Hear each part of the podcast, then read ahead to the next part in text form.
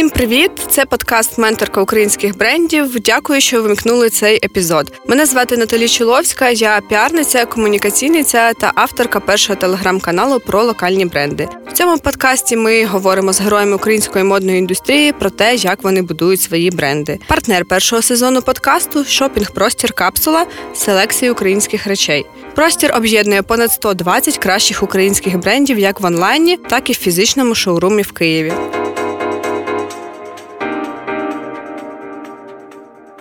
Сьогодні зі мною у студії Анастасія Федорова, засновниця бренду неокласичного одягу Кавер. Дякую тобі, Анастасія, що знайшла час на цю розмову зі мною. Привіт, дякую, що запросила. Е, дуже рада тебе тут бачити і хотіла почати нашу розмову е, з самого початку. Бренду кавер не так багато років, е, але розкажи, будь ласка, як він з'явився з самого початку, тому що в кількох твоїх інтерв'ю я читала, що до старту проекту ти підходила досить ґрунтовно, працювала з агенцією. Які кроки ти пройшла до того, щоб запустити свій бізнес? Ну, все почалося ще з мого переїзду з міста Запоріжжя, тому що я родом з Запоріжжя, і я там викладала корпоративну англійську в it компаніях. Тобто, у мене було там все стабільно. Мрія створити власний бренд завжди була, тому що я любила костюми, мені потрібно було їх носити, а знайти той, якому не було б комфортно, тому що я вже була мамою, дружиною. У мене було купа справ. Це було досить складно. Але в Запоріжжі на той момент, коли в тебе знаєш все стабільно, ну ти не хотів виходити з цієї зони комфорту. І ми вирішили переїхати до Києва. Коли ти переїжджаєш до Києва, це суцільний вихід з зони комфорту, в принципі. І якщо додати ще один, нічого не зміниться. Я вирішила про так протестувати. Я розуміла, що можливо ці думки щодо там геніального костюму, там бренду і так далі, це просто може бути існувати ця потреба в моїй голові, а не у людей. Тому тоді я просто вирішила створити дуже такий крафтовий, все вручну, маленький бренд, інстаграм-магазинчик і протестувати цю нішу, чи справді воно потрібно, чи має якийсь попит. Е, так я намалювала, як вміла, малюю дуже дуже погано, якщо чесно. А малювала перші ескізи, тестувала, який вид одягу мені більше подобається. Шукала, починаючи з OLX, де на всіх всіх всіх оголошеннях, де можливо фабрику, виробництво конструкторів і так далі. І так потрошечки почала. Брала консультації, де можна взяти тканину, як її тестувати. І власноруч створила інстаграм-сторінку, тоді вона називалася Рефлексія. Шукала моделі, організовувала перші там якісь зйомки і почала тестувати аудиторію, чи зайде воно, чи не зайде. Тоді, в принципі, у мене було мало знань а, з фінансової точки зору, тобто як формувати, що входить справді собі вартість, яка маржинальність і так далі. Тобто я її робила, як відчувала, як де прочитала, і паралельно а, навчалася різних курсах, читала літературу, додатково брала консультації і так далі. На той момент ті власники брендів, яких я брала консультацію, вони казали, що то то є нереальним, ти не з тієї сфери, тобі потрібно декілька років, щоб стартувати. Ну, дівчинка, сиди і, і, і не риб рухайся. Ну, все ж таки хотіли спробувати, тому що в це багато ти нічого не вкладав. У мене були там певні е, невеличкі гроші ще з своєї попередньої роботи, і так почався створювати бренд рефлексія. А я сама писала тексти, сама постила, приймала замовлення, упаковувала все і так далі. А брала зворотний зв'язок, і я зрозуміла, що тоді які є ходові товари а які взагалі не мають попиту. І в принципі, ті, які не мали попиту, я і відчувала, що то вам не моє. І тоді був створений костюм флагман. А костюм флагман вже на перший місяць для no name бренду а, з таким досить серйозним ціноутворенням просто розірвав для мене на той момент, тому що там було більше 30, потім 40 замовлень на місяць. А я для я була в шоці, тому що я uh-huh. не була готова на той момент, бо то там було скільки там 4 роки тому. Це були величезні об'єми для людини, яка взагалі прийшла не з цієї сфери, як це робити, а де ще знайти ту тканину і так далі. Постало багато питань. Я до цього підійшла так, що я почала аналізувати, хто та аудиторія, почала а, прям follow-ити тих а, жінок, які у нас постійно а, купляють, дивитися, який у них lifestyle, чим вони займаються, просити її про глибинні інтерв'ю, вивчати аудиторію, і так так я зрозуміла, коли що саме у нас є ходовим продуктом, чому жінки це купляють, яка є закономірність серед цільової аудиторії. І потім я зрозуміла, що так само я продовжувати вже більше не хочу. Я протестила, і я зрозуміла, що це не тільки в моїх думках, а попит є на той продукт, який я створюю, але мені потрібно підійти більш ґрунтовно. І тоді вже я звернулася до дизайн-бюро спілки. Вони допомогли нам розробити брендинг. А ми багато вже за ці два роки дещо змінили, але я дуже дуже їм вдячна за те, що тоді вони мені допомогли, як правильно до чого ставитися, на що потрібно звернути більше увагу. А почала брати більше консультацій, навчав вивчати різні профільні тематики. І так створився бренд Кавер вже mm-hmm. таким з певним позиціонуванням. А ми розуміємо, що бренд він не може бути знаєте, створений і все життя от, залишатися на одній а, точці. Тобто, все одно це постійний розвиток, постійні зміни і так далі. Але тут же я сказала, що це був більш серйозний підхід. Так, це дійсно більш серйозний підхід, тому що ну можливо сьогодні тенденції вже змінюються, і молоді бренди розуміють, що потрібно виходити на ринок вже з якоюсь певним знанням та аналітикою. Але раніше це завжди було такий поклик більше серця і душі. І власне про зміни після початку повномасштабного вторгнення більшість брендів внесли якісь зміни і корективи в роботу своїх компаній. Е, яка адаптація відбулася у вас? Що змінилося? Змінилося в роботі? Ну, у нас так сталося, що ніхто з нашої команди, не з виробництва, дівчата, ніхто не виїжджав за територію України. Тобто а, почалося до 4 лютого, і мені дівчата пишуть: а ми зранку чи після обіду почнемо працювати? Я ні, дівчата, давайте ми працювати не будемо. Ми будемо дивитися за обставинами, як воно. Ну а хтось виїхав на західну Україну там на декілька тижнів, місяць. Як тільки деокупували Київську область, мені одразу почали писати а, виробництво, що а ми готові до роботи. А я теж готова. І ми всі повернулися на початку квітня, почали працювати. Ми зрозуміли, що звісно, тоді попит і увага на українські бренди стала більш таку угу, ну, більш, більш серйозною. Це, це це правда.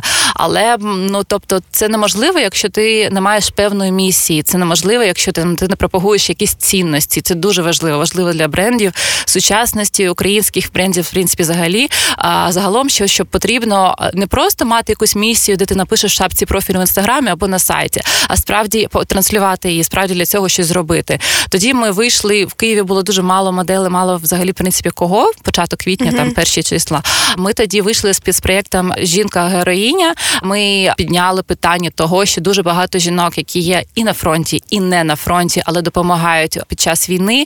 Тобто, у нас були неймовірні героїні, героїні, які просто шукали такі серйозні теми. Вони розповідали про те, що вони тоді шукали по всій країні пакети для людей, які загинули, щоб щоб транспортувати тіла. Там інші розповідали, як вони ці ці сітки з власними руками шили. Інші ну, і дуже дуже багато дівчат. Ми тоді створили спецпроєкт, і ось так потрохи почало. Потім були певні гіавеї, щоб трошечки трошечки розкачати аудиторію, допомагати, тому що тоді всі були зараз. Це для нас донати це є норма. Ну тобто, якщо ти адекватна людина, то ти, ти розумієш, що це твій вклад в те, щоб майбутнє. війна майбутнє, щоб воно було у наших дітей, у нас самих. Але тоді, от тоді ми почали там провити певні гівовеї наших ходових позицій, там щоб допомагати. І ось так ми і почали.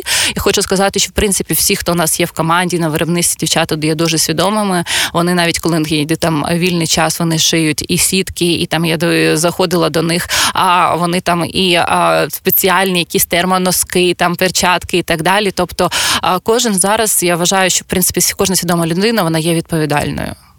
Ви працюєте з власним виробництвом чи на аутсорсі? А це виробництво на аутсорсі, але ми з ними працюємо увесь час. Тобто, ми, як скажемо, ми, ми є клієнти-монополізатори. Ключовий тобто, замовник. Так, ми єдиний ключовий замовник. Тобто, ми з ними пройшли вже певні етапи від конструктуювання до величезних партій, і ми зрозуміли, що ми сходимося і на цінностях, і на відповідальності, і тому ми працюємо з ними. Величезні партії це які об'єми у вас зараз у бренді? Ну, дивіться, у нас це залежить, звісно, по-перше, від сезонності, це залежить від який товар саме є є в попиті. Тобто, ми ми ж пам'ятаємо, що ми є крафтовим і нішевим брендом, ми не майас-маркет, і ми проти так, ви нераціонального бренд. так. Ми проти нераціонального споживання. Ми є слоу бренд. Тобто для нас там партії по 50-100 одиниць в розрізі там костюмів одні одного виду. Це, угу. це вже великі партії.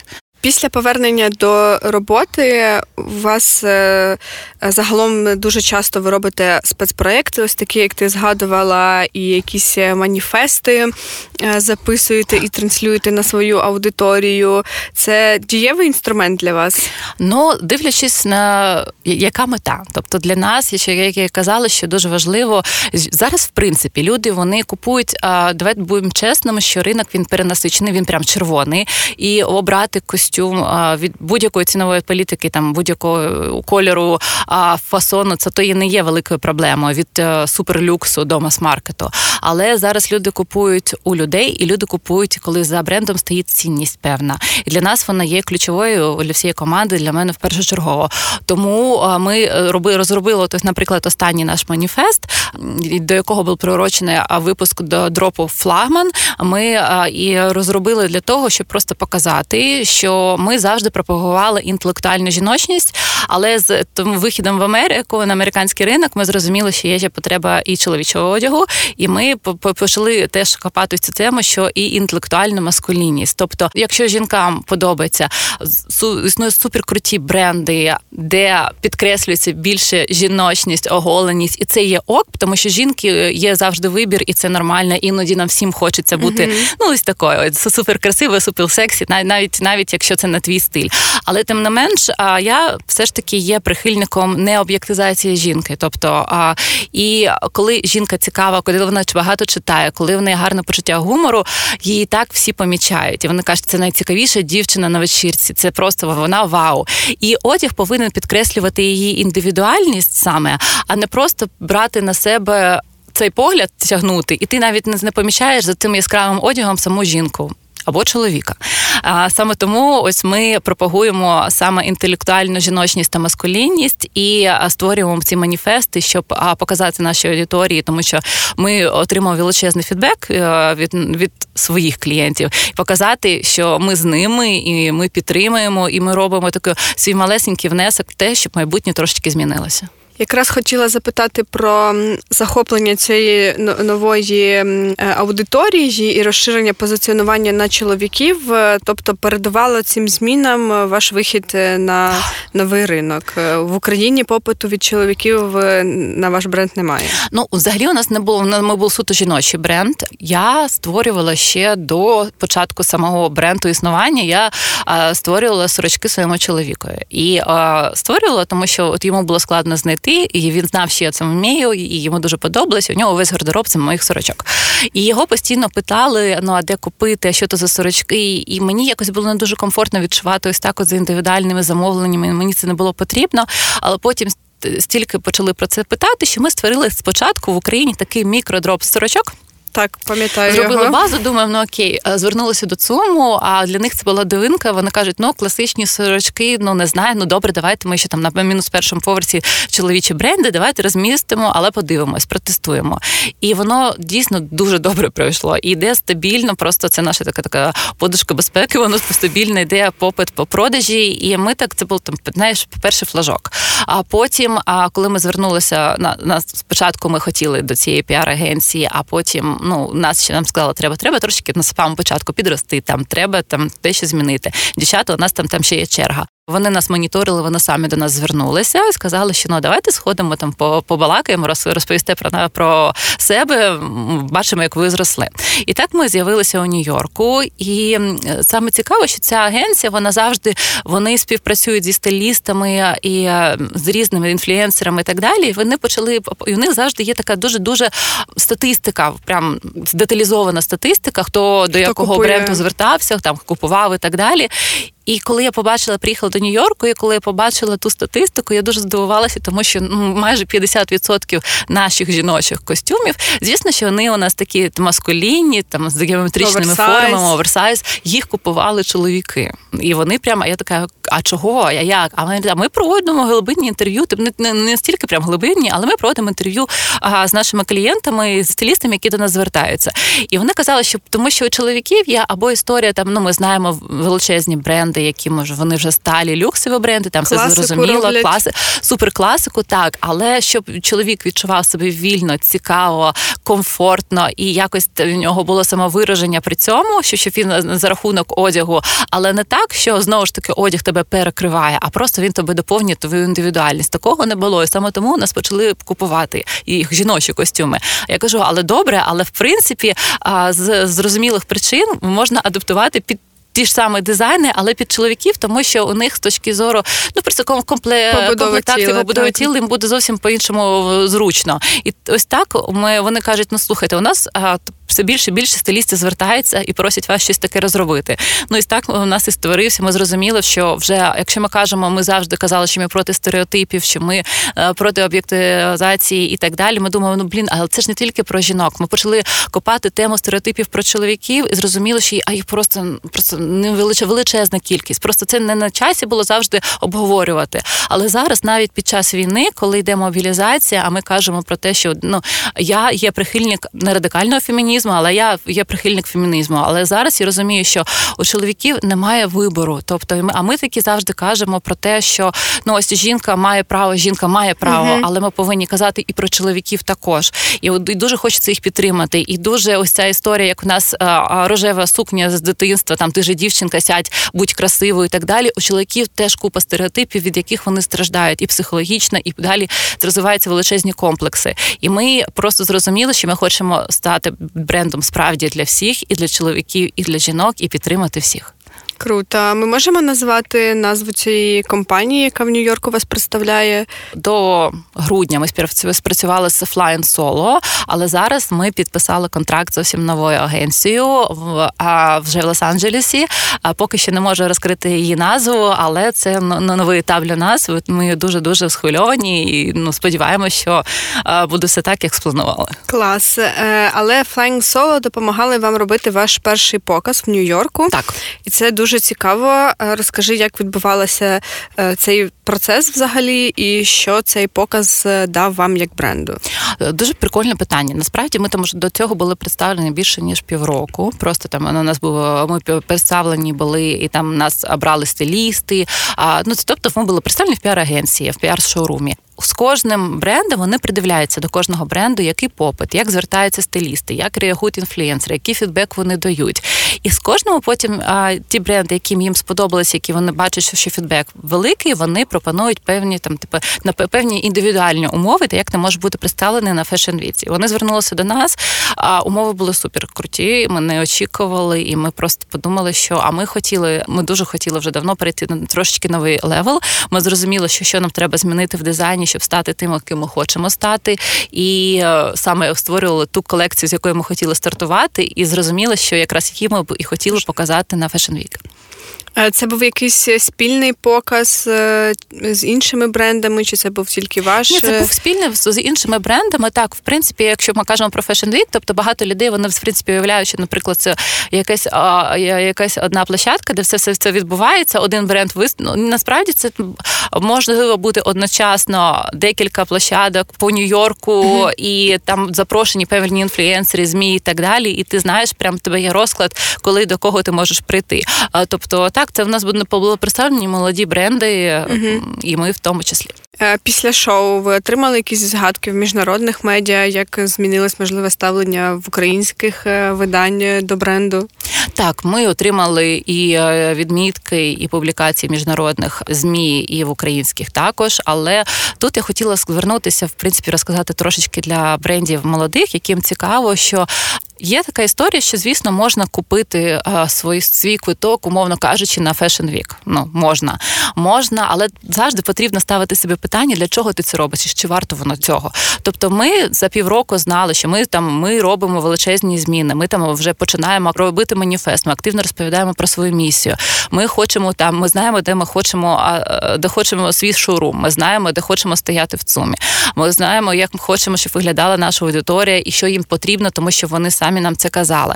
А ми знаємо, де ми хочемо, куди ми хочемо вийти в світовий рітейл через рік, і що для цього потрібно зробити. Тому така це така знаєте, багатоходовочка, і прям розписаний заздалегідь план на рік-два.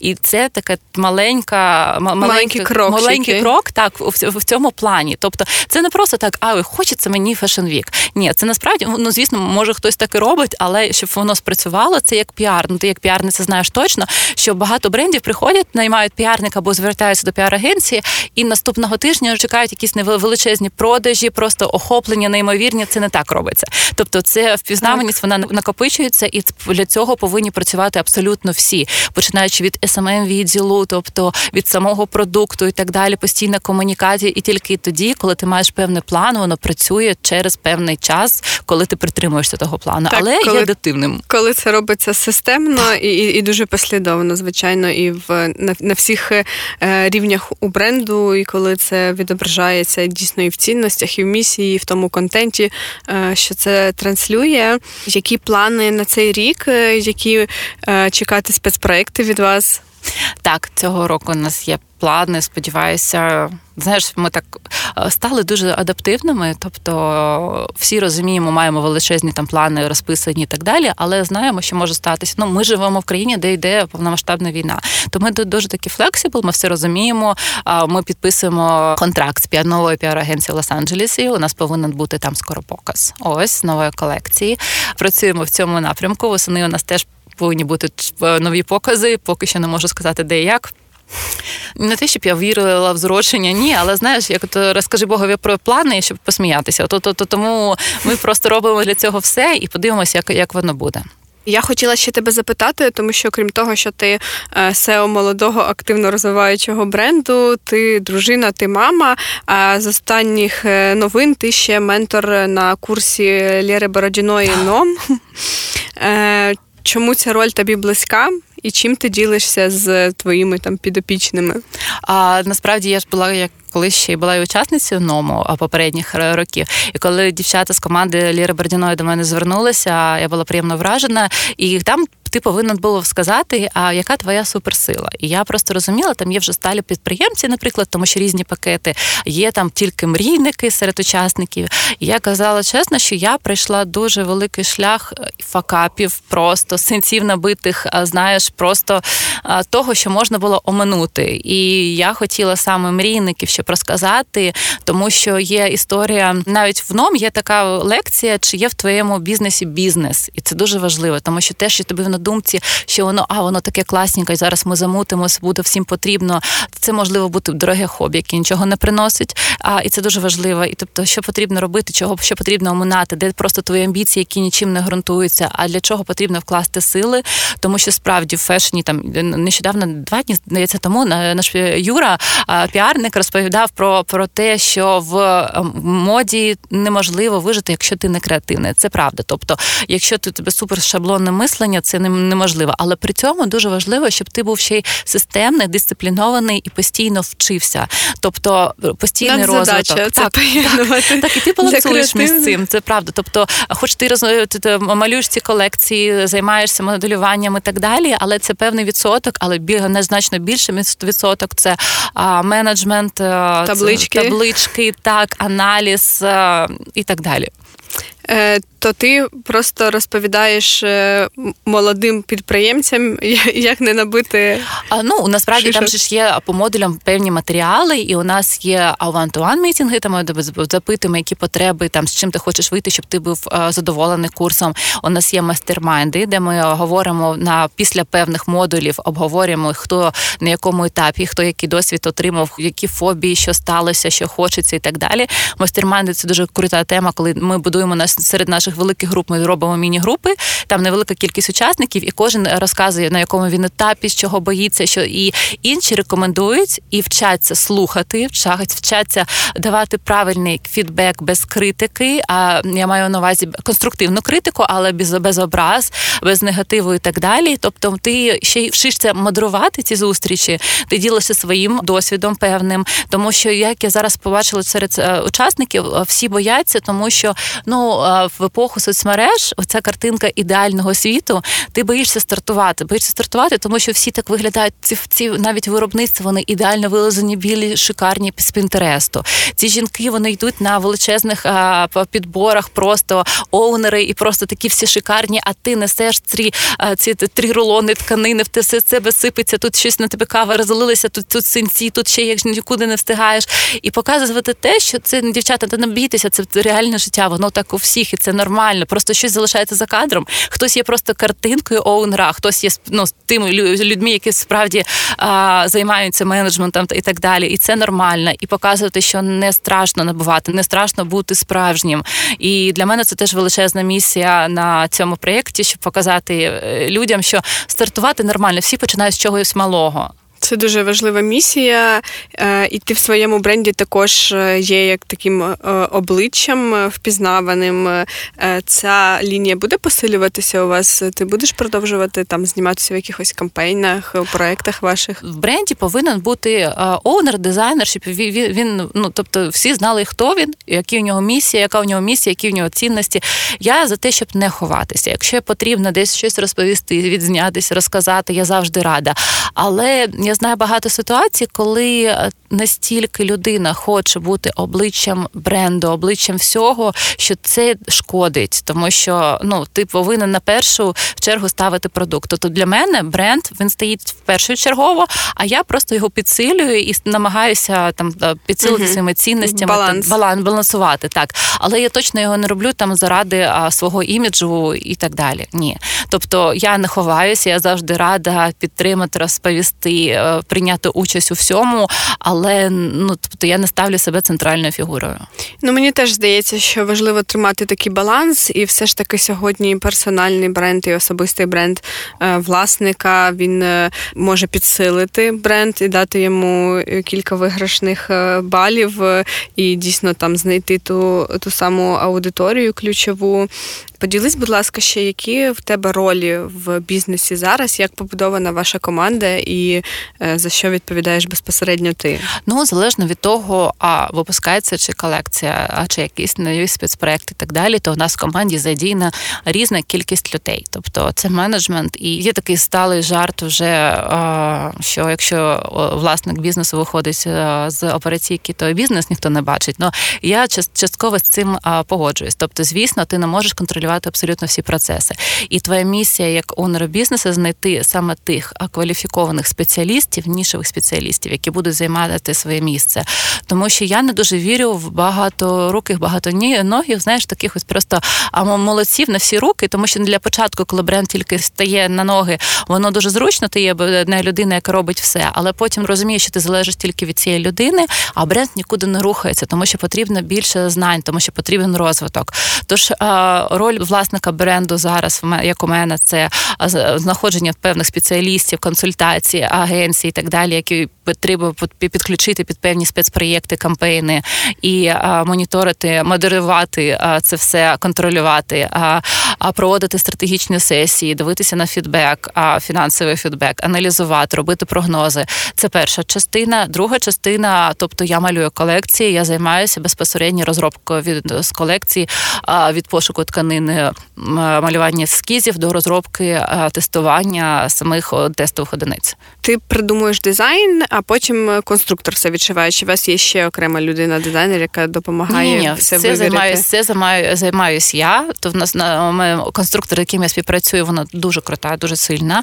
Вона вона вже багато провела консультації, щоб я одразу розуміла, що яка тканина потрібна, що ляже, що не ляже, що конструктивно можливо, а що потрібно, ну що буде досить складно. Тобто ти надихаєшся чимось, ти розумієш, в якому напрямку повинна бути розроблена битка колекція. А в рамках цієї колекції ти створюєш, відмальовуєш ці одиниці, і ось ну як як ти це уявляєш цю всю колекцію, чим ти надихаєшся і так далі. Ти далі йдеш до конструктора. Ви обговорюєте, е, ти кажеш, які ти бачиш цьому тканини, фурнітуру і так далі. Ви обговорюєте, що можливо, що неможливо. Потім і ти йдеш до постачальників, за, за запрошуєш їх. Ці тканини тестуються, проводяться краш-тести, потім з них шиються зразки, і іноді так стається, що ну я іноді можливо комусь пощастить, що вони відмалювали, і воно в один в один так і виглядає і в житті. А іноді, коли ти лягає тканини, ти розумієш, а тут було і по-іншому краще, а тут щось сідає по-іншому, це не підходить, а це, взагалі не практично. І звісно, що початково це відмальована колекція, вона теж може в мене вона змінюється, якщо чесно. uh Тобто я її теж адаптую згідно того, як як проходить а, конструювання, моделювання вже реальне. Ваш флагман це костюми, е, жакети, пальта. Чи будете розширювати якось асортимент е, на якісь інші одиниці одягу? Ну, флагман це ж насправді тільки колекція. Тобто у нас колекції виходять різні з різними назвами, різними концепціями, звісно, зберігаючи своє ДНК бренду. Але основна наша фішка в тому, що ми за раціональне споживання, і в тому, що всі одиниці цієї колекції можуть взаємопоєднуватися, взаємопоєднуватися з одиницями минулих колекцій. І у нас є клієнти, які постійно з нами роками, і ось вони там, наприклад, я бачу а, спідницю, жакет колекції, там чотири колекції назад. Вони вкомбінують з флагманами. Це супер круто. А якщо ми кажемо про останню колекцію флагман, то так справді всі одиниці а, в рамках цієї колекції теж є комбінаторними. Це досить зручно коли ти не змінюєш гардероб. Наші крастести вже до точно ми знаємо завдяки ним, що у нас ці одні, що ще наш одяг носиться роками, він не змінюється. Ми на це витрачаємо дуже багато часу, щоб бути в цьому впевненими. Тобто, ти до додаєш до свого гардеробу, тому що ти вже визначився зі своїм стилем те, що тобі подобається, щоб взагалі не задумуватися, що тобі одягти, і не змінювати його. Настю, у нас в подкасті є ще рубрика від нашого партнеру. Е, питання від е, шопінг-простору капсула. На сам кінець е, вони хочуть дізнатися в тебе таке. Скажи, будь ласка, яка найсміливіша ціль, твоя мрія, що має здійснитися в 2024 році для кавер? І чому ця мрія тебе надихає? Ну, скажу так, трошечки завуальовано. Дякую за питання. У нас є певний ліст скажімо так, певних інфлюенсерів, лідерів думок, які ми дуже б хотіли, щоб ем, кавер став частинкою її гардероба. Ось в нас ще планується одна колаборація. Я дуже сподіваюся, що вона реалізується новою колекцією з людиною. Це не український інфлюенсер і дуже специфічна і цікава. Я я, я сподіваюся, що якщо воно стане як ми планували, то це буде е, реалізація тих мрій на ці роки. Клас, е, дуже заінтригувала, обожнюю колаборації. Буду з нетерпінням чекати, Дякую. і нехай все вдасться, і нехай всі бажані інфлюенсери оберуть е, кавер до своїх е, гардеробів. Дякую тобі за розмову. Це був подкаст Менторка українських брендів. Дякую, що слухаєте нас. Дякуємо.